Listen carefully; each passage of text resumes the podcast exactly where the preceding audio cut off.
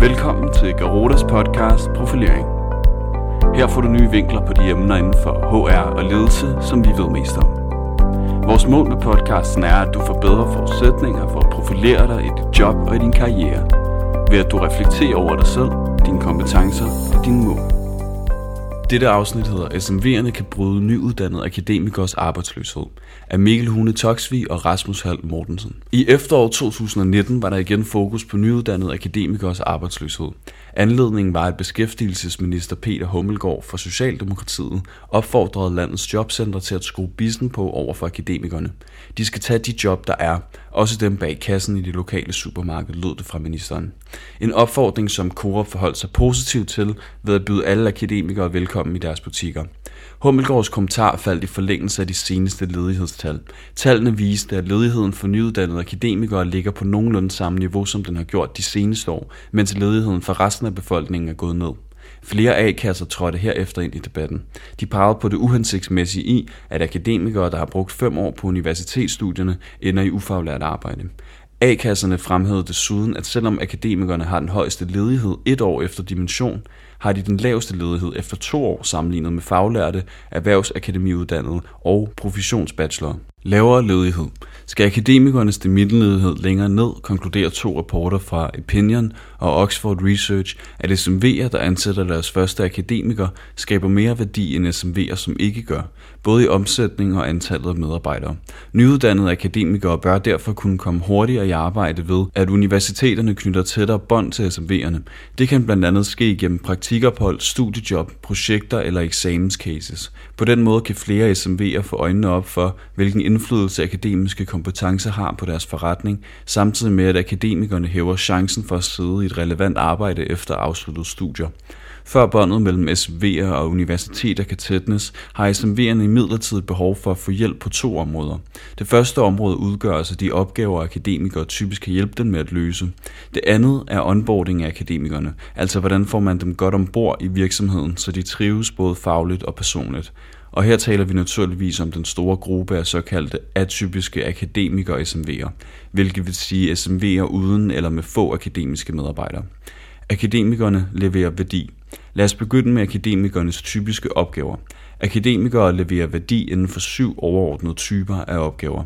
Det viser den før omtalte rapport fra Oxford Research. Opgaverne ligger inden for dokumentation, administration, kommunikation og markedsføring, procesudvikling, produktudvikling, ledelsesopgaver og sparring med ledelsen og strategisk forretningsudvikling. Respondenterne fra rapporten stammer fra atypiske akademier og SMV'er.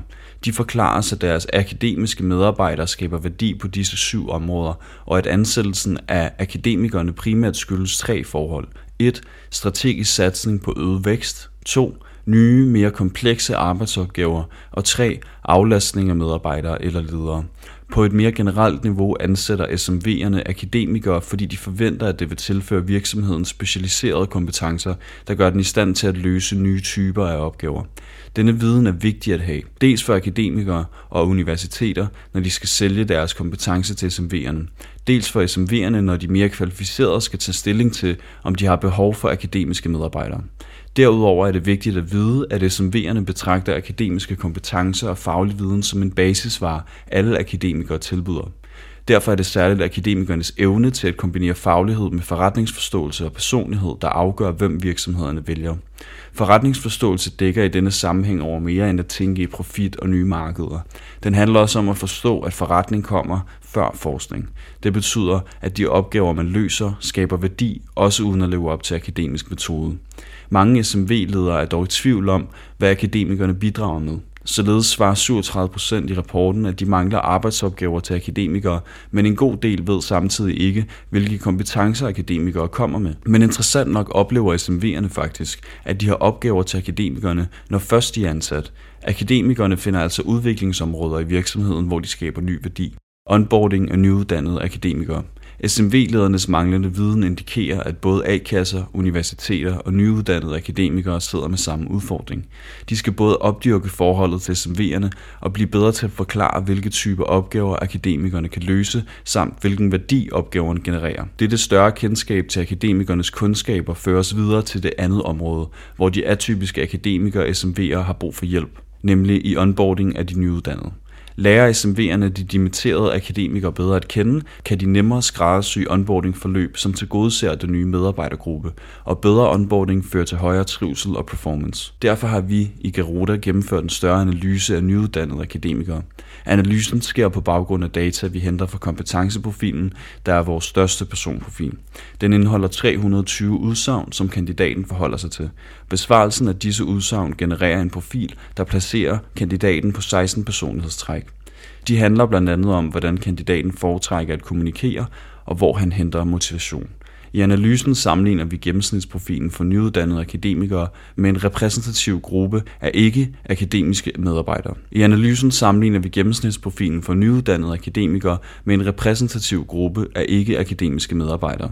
Målet er at undersøge, hvordan akademikernes måde at gå til og løse opgaver på adskiller sig fra andre på arbejdsmarkedet. Med denne indsigt kan SMV-lederne indrette deres lederskab efter disse forskelle.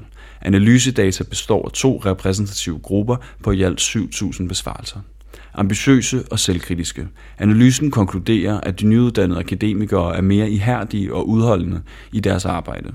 De arrangerer i højere grad deres aktiviteter på forhånd, og så foretrækker de at fordybe sig i detaljer, gerne i opgaver, som involverer teoretiske modeller og komplekse problemstillinger.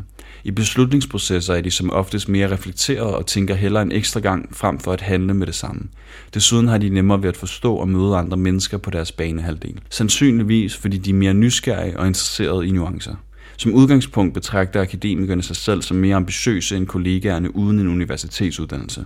Dog besidder akademikerne også en større tendens til selvkritik. I perioder med modgang stiger sandsynligheden derfor for, at de beskytter sig selv, f.eks. ved at undgå kollegaer, der kritiserer dem. Så akademikernes robusthed står knap så stærkt, som deres refleksionsniveau ellers indikerer.